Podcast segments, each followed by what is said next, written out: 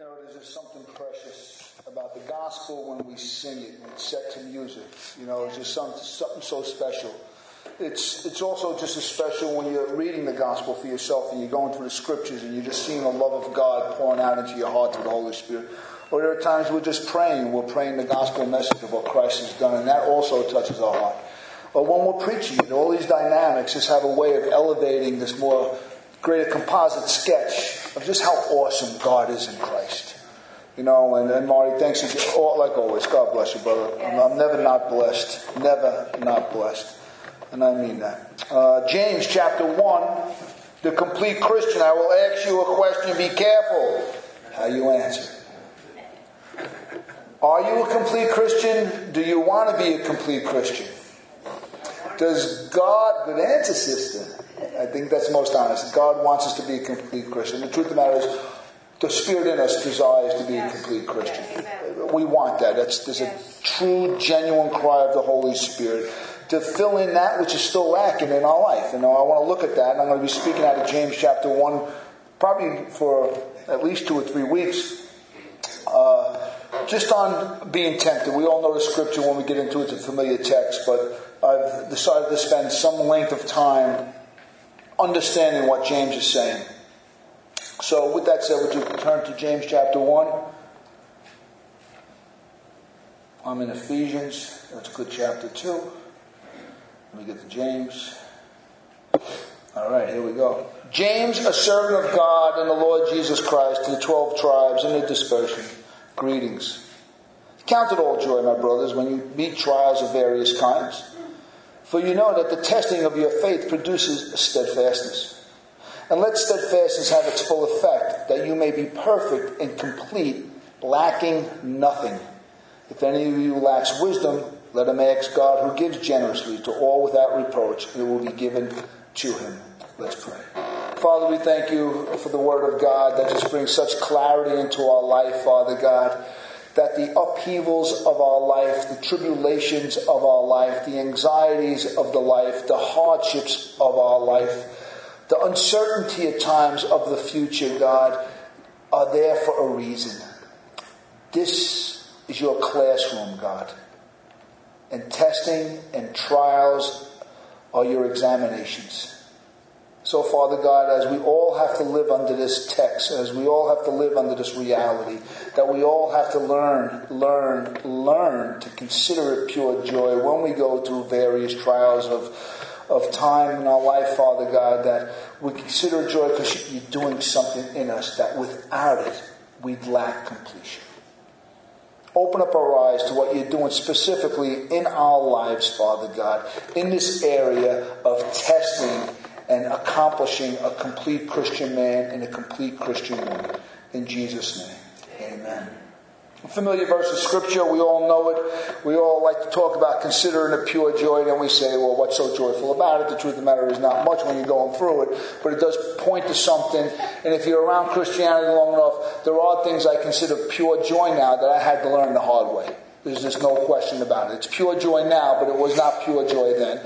And I, I, I draw on that strength when I'm going through new things to say, okay, it doesn't feel like joy, but God's going to do something with it. And God sees that I'm lacking something in my life that he needs to strengthen. I remember nineteen eighty-five when I was studying karate. I remember uh, there was a several months of intense, intense training, and I felt like my teacher was aloof. He, he, I didn't realize he was watching me from a distance, and he started to put his finger on me and, and push me, and I didn't realize it. And then after one class one night, it was a grueling workout. He, he spoke a few words to me, Japanese fellow, didn't speak much English. What he did was in broken Japanese, broken English. And, and he said, Brian, to be a complete fighter, you have to learn to fight all different types at all different times, no matter how you feel.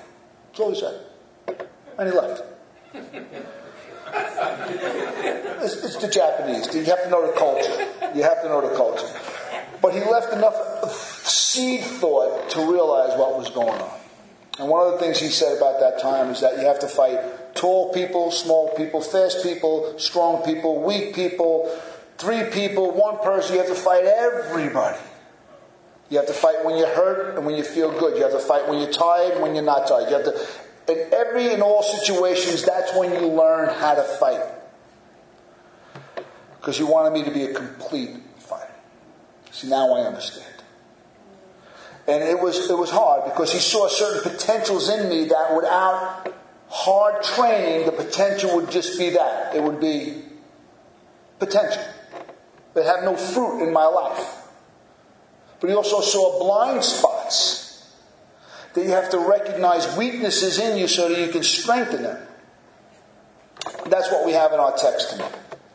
You see, God wants us to be the Christians who are ready for whatever life the flesh or Satan has to throw at us. Amen? And in that case, we all need to be what? Complete? Because we know it's hard. Just life in a moral wilderness with moral uh, landmines everywhere. You can walk out of the house a happy husband one day and come home that night a ruined man. Are you with me? That's the world. David woke up one day and ruined his life. It happens. I'm only using one example. We have to be strong and faithful to God in the world that's anti-God. It's anti-Word of God. It's anti-Christian. Wants nothing to do with truth. It doesn't like who we believe in. It doesn't like how we live. Wants nothing to do with it. We have a Satan that hates God and hates us. He roams around like what? Looking for what? Someone to devour. We need to be on our guard at all times. But remember something. No one's born into this complete Christian attitude when you're first saved. For God, saving, I'm not going to say it's an easy work. It was hard for Christ, not for you and me. He had to pay the ultimate price for it, of course. But when he saves, it's not hard. He draws us. He opens up our eyes. We see our need of repentance and faith. We come to Christ and we're saved. We didn't do anything. It's free. It's full and free. But character, that's different. The character that God seeks to develop in us is painful, but oh so necessary. And the Holy Spirit bears witness to us that we want this. God wants us to be secure on the inside. God wants us to be cool, calm, and collective on how we deal with life and its temptations and everything that life has to throw at. And I'll go through this as we go into, into our teaching tonight. But like I learned so many years ago, I'm, I'm, I'm almost sixty years old, but when I was training in my mid-twenties and early twenties and late twenties, I trained so hard for such a long time that even now, though I haven't done it in so many years, I can still call upon that hard training to defend myself in probably most situations. I hope I never have to, but if I had to, because the training... the trials were so intense, and because something was so deeply developed over so a, a long, prolonged period of time, that I can still call upon these qualities now, these skills. They're certainly like the skills I had when I was twenty-five and thirty years old. But the point is, as Christians, we need to have that in our life. Of course, this character is nothing less than the character of Jesus Christ. The way Christ lived on earth, the character God wants you and I to have, is not a mystery. We'll get into the text. It's the character that Jesus Christ, the Son of God, had with him in his earthly human body when he lived on this earth. We're not taking on some divine quality here. It's a quality that is obtainable. Please hear that. He, he's not going to try to build in you the ability to walk on water. Don't worry. Nor is he going to ask you to feed fifteen thousand people with a couple of fish and a loaf of bread. He's not going to do that either. He's not going to ask you to, to raise up Lazarus from the dead, though some people believe they can do that. All right, we'll leave them to the Lord. But the point being, he does want us to live under the pressures of life and succeed. Who does not want their child to succeed? I know parents in this room. I know what parents go through so their child has a chance in this world. To leave a child in those most precious developing years to themselves without true parental guidance and without pushing them and training the child in the way he should go, they're not going to go that way. And so it is with Christ and us. God has to train us. And I love the word, train. Psalm eighteen says that David says that God, what? Trained his hands for war. God trains us. in this area. I will approach today's message and the text from a words study to try to capture the meaning of what James is saying here. Each word study contributes to the overall understanding of the truth that James is trying here. This is not just a pithy saying, consider it all joy when you go to trials of various kinds. You know, we get so cliche-ish about this text that it really loses the emphasis. It loses its power of what James is saying this. Trust me, when this church finally read this for the first time two thousand years ago, they had no idea what they were in for. They had no idea. They know the Old Testament teaches us in Proverbs clearly that God tests the hearts of all men. Rich and poor, it makes no difference. God is the maker of us all. He tests the hearts of men, saved and guess what? Unsaved. The unsaved will give an account of their life one day. The, uh, the obstacles and the trials and the tribulations and the hardship in this life have spiritual value. And as as we counsel as pastors and, and someone's going through difficult, difficult times, one of the things we like to say is, like, can you see the spiritual value? That's what I do when I go through a hard time. I can sit there and complain with the best ease. Maybe even better. But I have to train myself and say, what is the spiritual value? What is God trying to teach me? There's some kind of persevering attitude he wants me to have. He, he desires me. He's saying, this is what God's saying when you're going through a hard time. Are you ready? You cannot live without the test I'm putting you through. Are you with me? Can you believe that? Would you rather not have the test? Of course. But we have to see it. It's like when you're teaching a child to swim. Some children are so afraid of the water, but you know a child has to learn. Has to learn to swim, has to learn to ride a bike. There are certain things children don't want to do. It doesn't come natural all the time, but it's important for them to learn, because a parent would, would be unjust in not training that child in this world to do certain things. God is in the business of training us. And he uses trials and tribulations and hardships. Anybody going through a hardship of any sort? Yes. Praise God. Say it with me. Praise God. Praise God. All right, because he's training us for something. Life is God's classroom. As I said before, trials and tribulations and hardships and obstacles are God's exams. Let's do the best we can.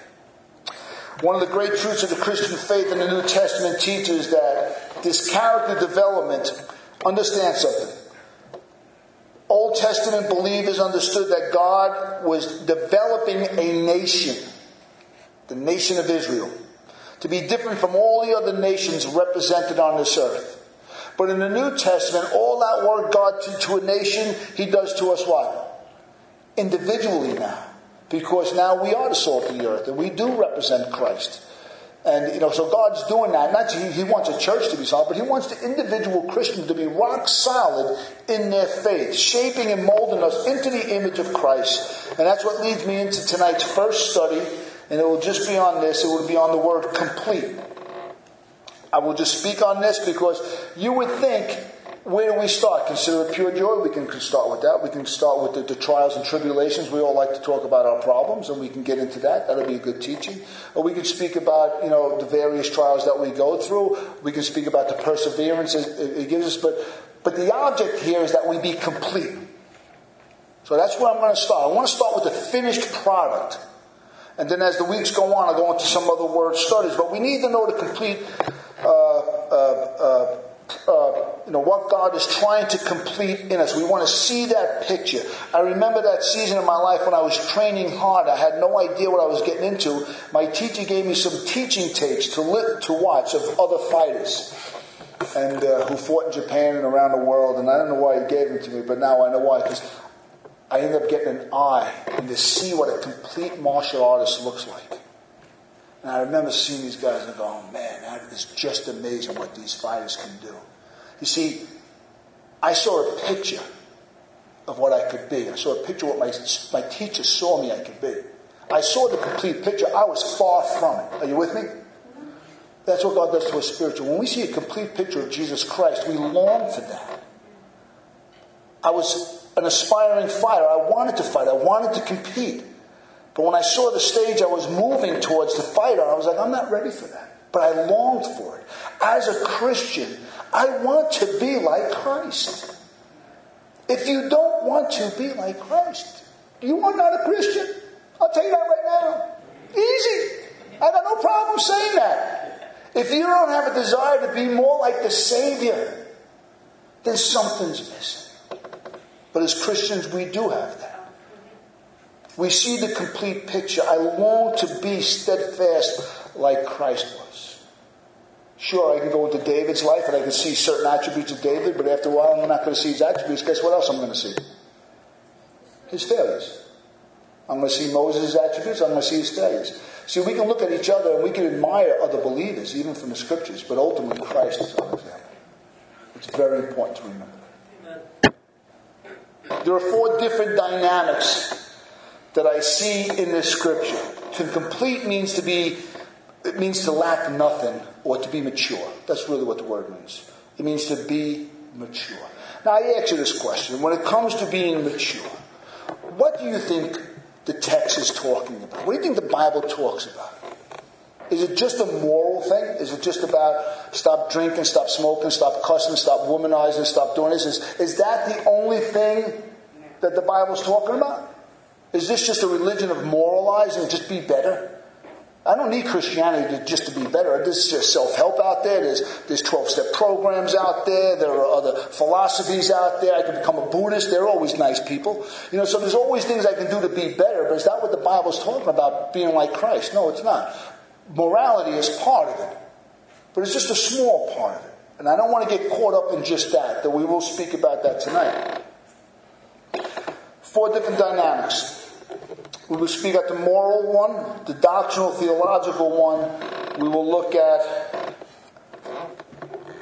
uh, maturity in ministry, and we will look at maturity in, during persecution. The Bible speaks about this as a complete man.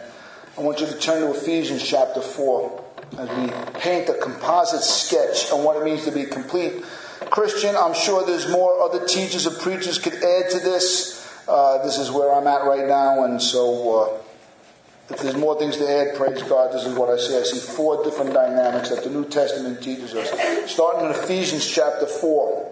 I think that's verse twenty-four. It is. Paul says this, to put on the new self, created after the likeness of God, in true righteousness and holiness. To put on this new self. Romans thirteen fourteen says this. Can we get that up there? Romans thirteen fourteen. I want you to see this. Are we getting close? Are we not even close? Joe says one second. Okay, was that a relayed message? I see four people looking at one screen back there. Praise God. Okay, we're getting close. Okay, I'm going to read it. Paul says this, put on the Lord Jesus Christ and make no provision for the flesh to gratify its desires. See, when it comes to being complete, this is the moral aspect. This is the moral dynamic. To make no provision for the flesh. You can rest assured that God wants us to be morally upright, morally sure, morally strong in a, in a society that has gone morally wrong. Moral landmines are everywhere. So one of the first things God wants us to do when he's working on things, there are trials and tribulations in our life that speak to the moral issue. To be complete in that area. There's other ones we're going to talk about now. That is usually the first thing that God wants to do with us because it's the scandalous nature in our hearts, that ability to roam and wander away from the Lord as a sheep, as a sheep wander away and to get themselves into all sorts of trouble. That is where God desires us to be so strong morally so we do not drift away from the Lord and suffer under the consequences of these things. So God is always strengthening us, and there's many trials and tribulation, hardships we go through that open up our eyes us to the need that we need to be morally right in the eyes of God. And he's allowing things to happen and manifest in our life beyond our comprehension. So he grabs our attention, that he owns us, and we cry out to him to put on the Lord Jesus Christ. And we live as complete Christians, and we make no provision for the flesh. Though no matter what the world throws at us, no matter what sin throws at us, temptation throws at us, Satan throws at us, we stand morally strong. That's what God wants for us. That's a painful operation. When we come out of the world, we're anything but that. You know, I don't know your background, but for me, I grew up in Corinth. You know, I, I grew up on the other side. It wasn't pretty. You know, I did, there's not much I haven't engaged in. And when God saved me, he had to clean me up from the inside out. Before he can teach me who he was theologically and other things, I had to have self-control. That is so...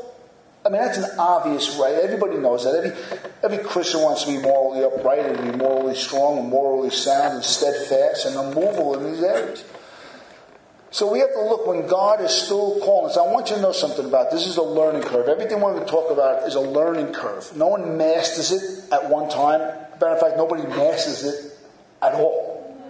We need to be constantly, as Paul says, don't think anybody stands lest you fall, because, you know, there's no temptation that has overtaken us that's not common to man. We got to be careful at all times. I thought, I remember crying out when I first got saved, I was thirty years old, oh, lust, the lust of the eyes, the lust of the eyes, it's killing me, God. And thirty years later, I'm like, I'm stronger, but it's still the same cry, the same intensity. I want to be holy because he is holy, and the more I'm saved, the more I understand who I am. And it's not good. I need Christ more today than I did yesterday. I need him more today than I did when I first got saved. I'll need him more in the years to come than I need him right now. I have totally given myself up to the, to the reality that without Christ, I can do no good thing. He said that, not me.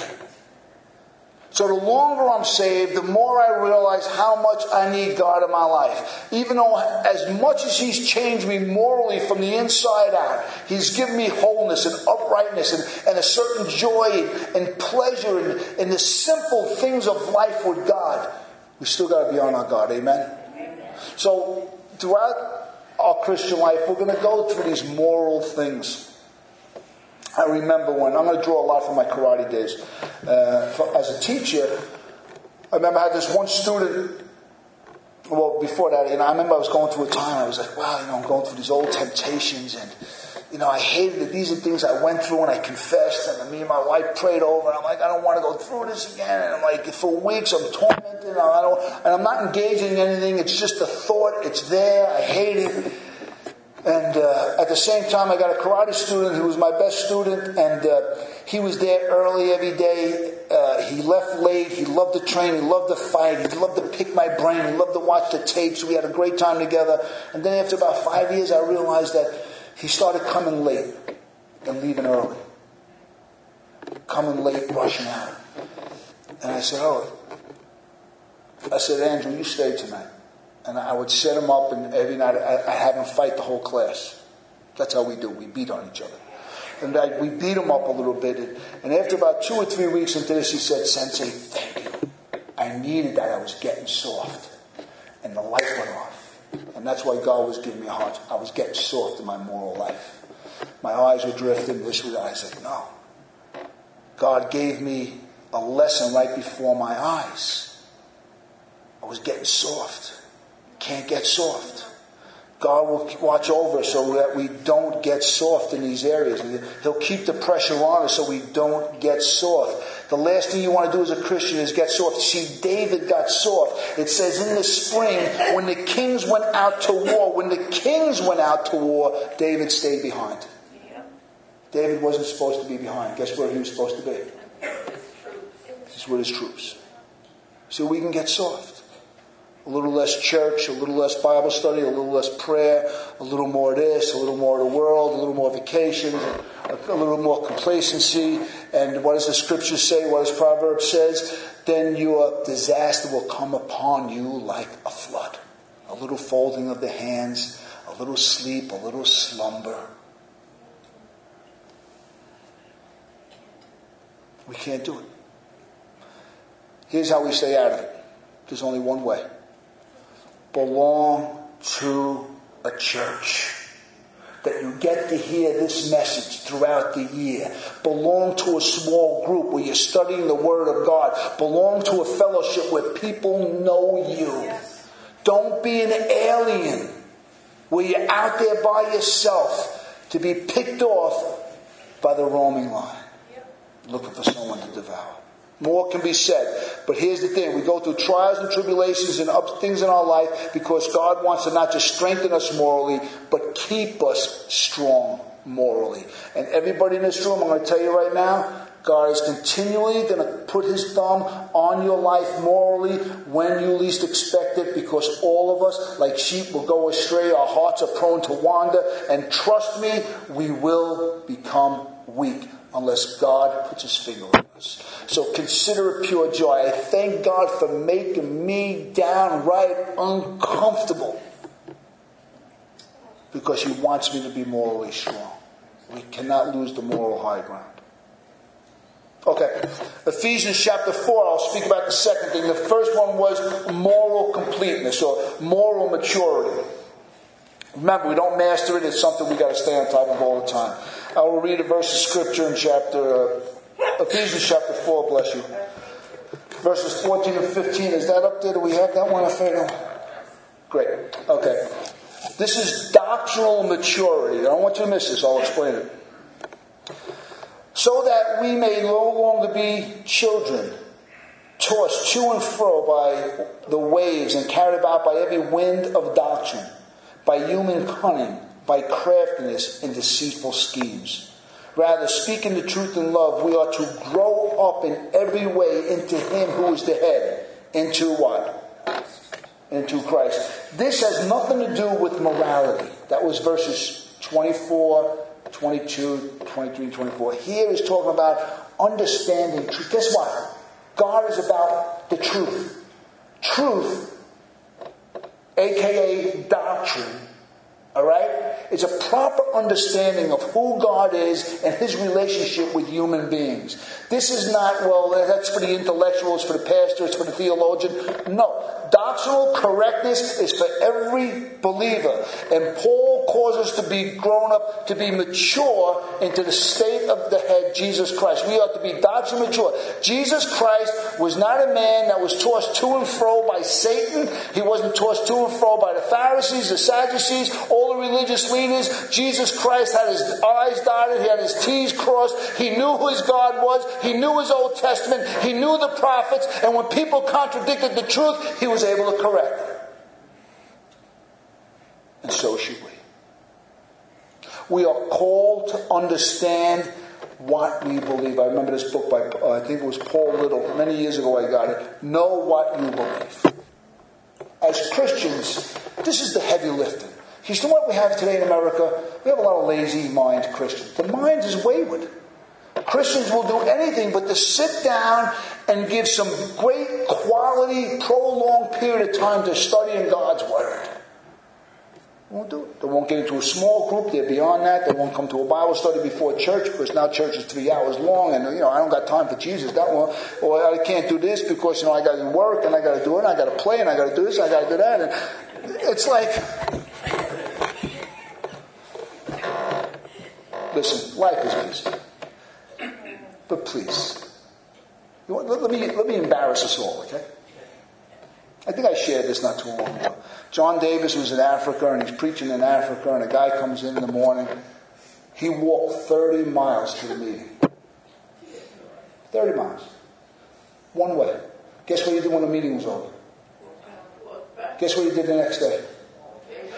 To hear the Word of God. They're so starving for, for, for healthy doctrine, right truth there. He walked. He heard that preachers were coming from America to, to teach sound doctrine. He walked thirty miles. They don't even own shoes. I love that we support that ministry. Yes. Yes. But it is so important for a Christian to understand.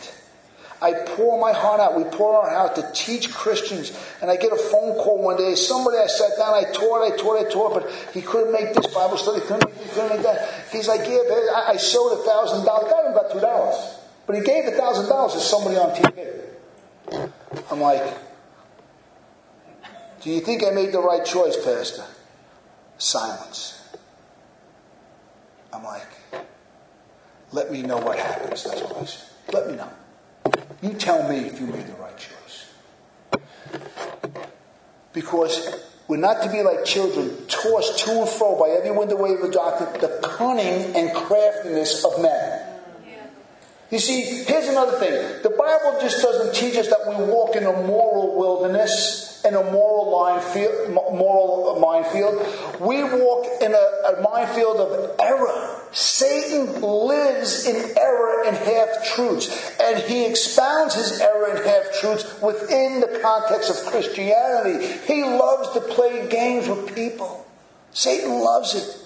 Give me an audience and I'll give you all the half-truths you want, Satan says. I'll give you all the precious truth mixed in with a little error. Praise the Lord. So when the crunch time comes and you're watching T V and you're going through a burning hard time in your life and you don't realize that hard times are there to build you up, you give a thousand dollars because you want the hard time to go away. Amen. Yep. That's right.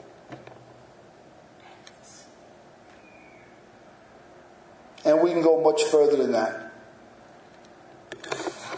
That will lead into my next one, but the, the point being here, as a pastor, John as a pastor, we're educators. It is so much in our heart that Christians know what they believe. We spend a lot of time in this church. We're gifted with teaching in this church. The women's teaching, the men's teaching, uh, Thursday night we teach, Sunday, before Sunday school. We teach. As a pastor, I cannot make anybody hunger for the truth. But I am responsible before God for giving ample opportunity to learn the truth, and that's what we do well. We're here to teach. And I remember teaching when I was karate, my teacher said I need three to five years with somebody to teach them self-defense. And then when I became a teacher, I, I borrowed that phrase, and I realized it takes three to five years. If somebody's willing, if someone's willing, they can have two left feet and two left hands. If they got a heart that's willing to learn, you give me three to five years, and I'll teach you how to defend yourself and teach you how to defend your family. You see, all God needs is three to five years in a Christian. I'm just using this now as a little anecdotal, but God doesn't need much time. But after five years of sitting under the Word of God, after five years, remember when we spoke about Paul in chapter eleven of Ephesians, that for a whole year, Paul and Barnabas taught the saints for one year, day in and day out. They taught the saints, and as soon as they heard of a need, they were able to give without anybody provoking them or anybody threatening them, because they were built up in Christ. There is nothing like being built up in Christ.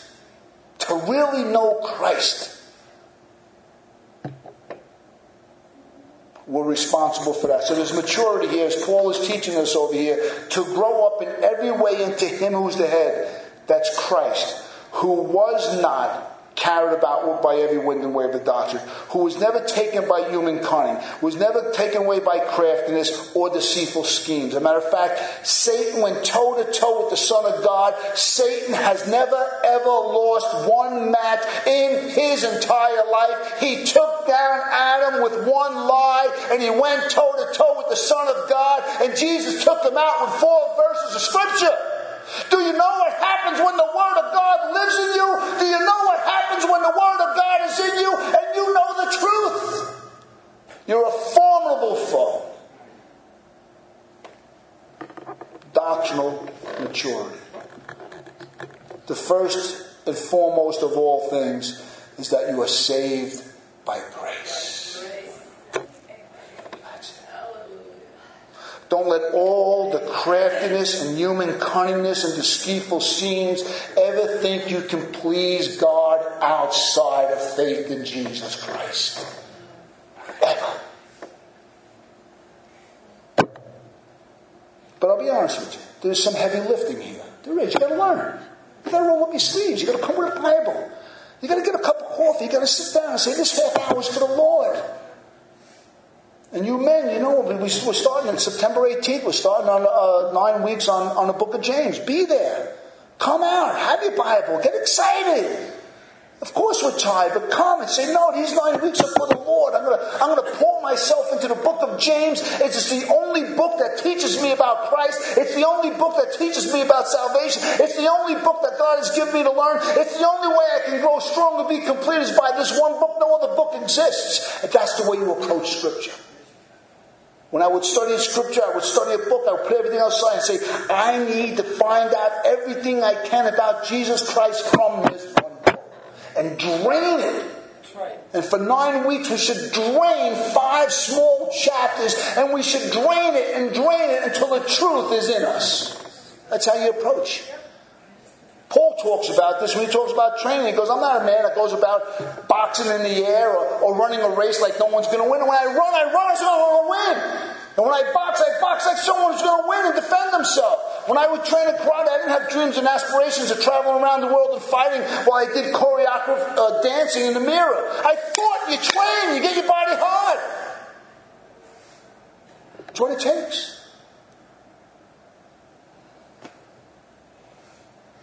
Third thing, maturity in ministry. Listen, Galatians chapter six, verse one. Brothers, if anyone is caught in any transgression, listen, you who are spiritual or mature should restore him in a spirit of gentleness. Keep watch on yourself, lest you be tempted. Lest you be tempted too, yeah. You see, not everyone is qualified to the restoration of a saint caught in sin.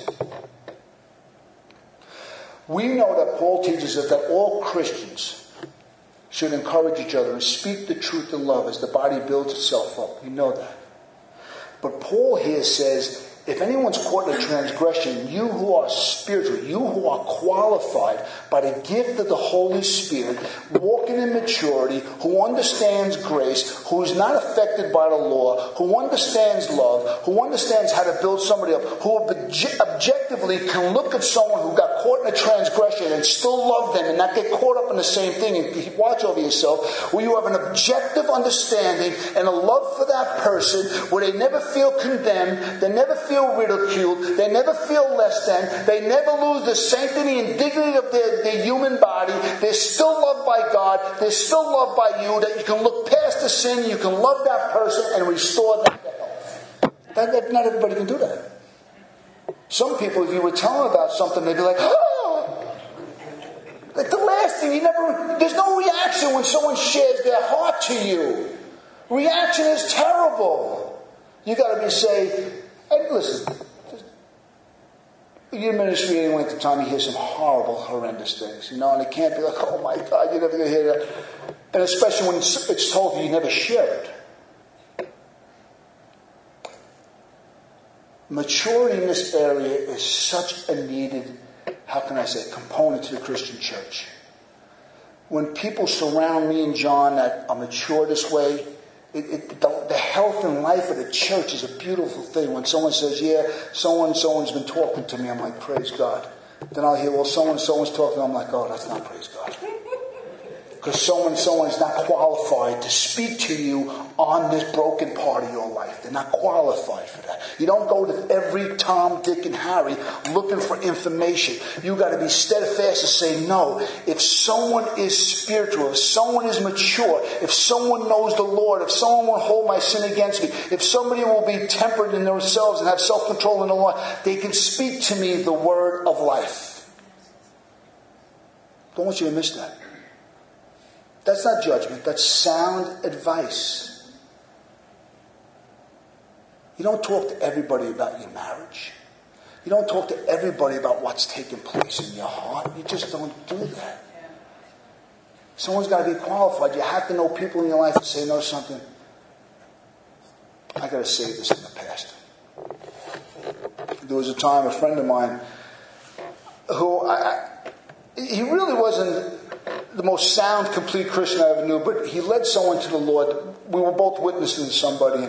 Eventually this guy came to know the Lord, and and this is the most honest thing this guy could say. It was like, you know, I got to leave you alone now. Go, go speak to Brian now. Because it, the guy wasn't living right. And for him to keep going on, he would have overstepped his boundaries. Because he wasn't mature enough. He wasn't in a state to help that person.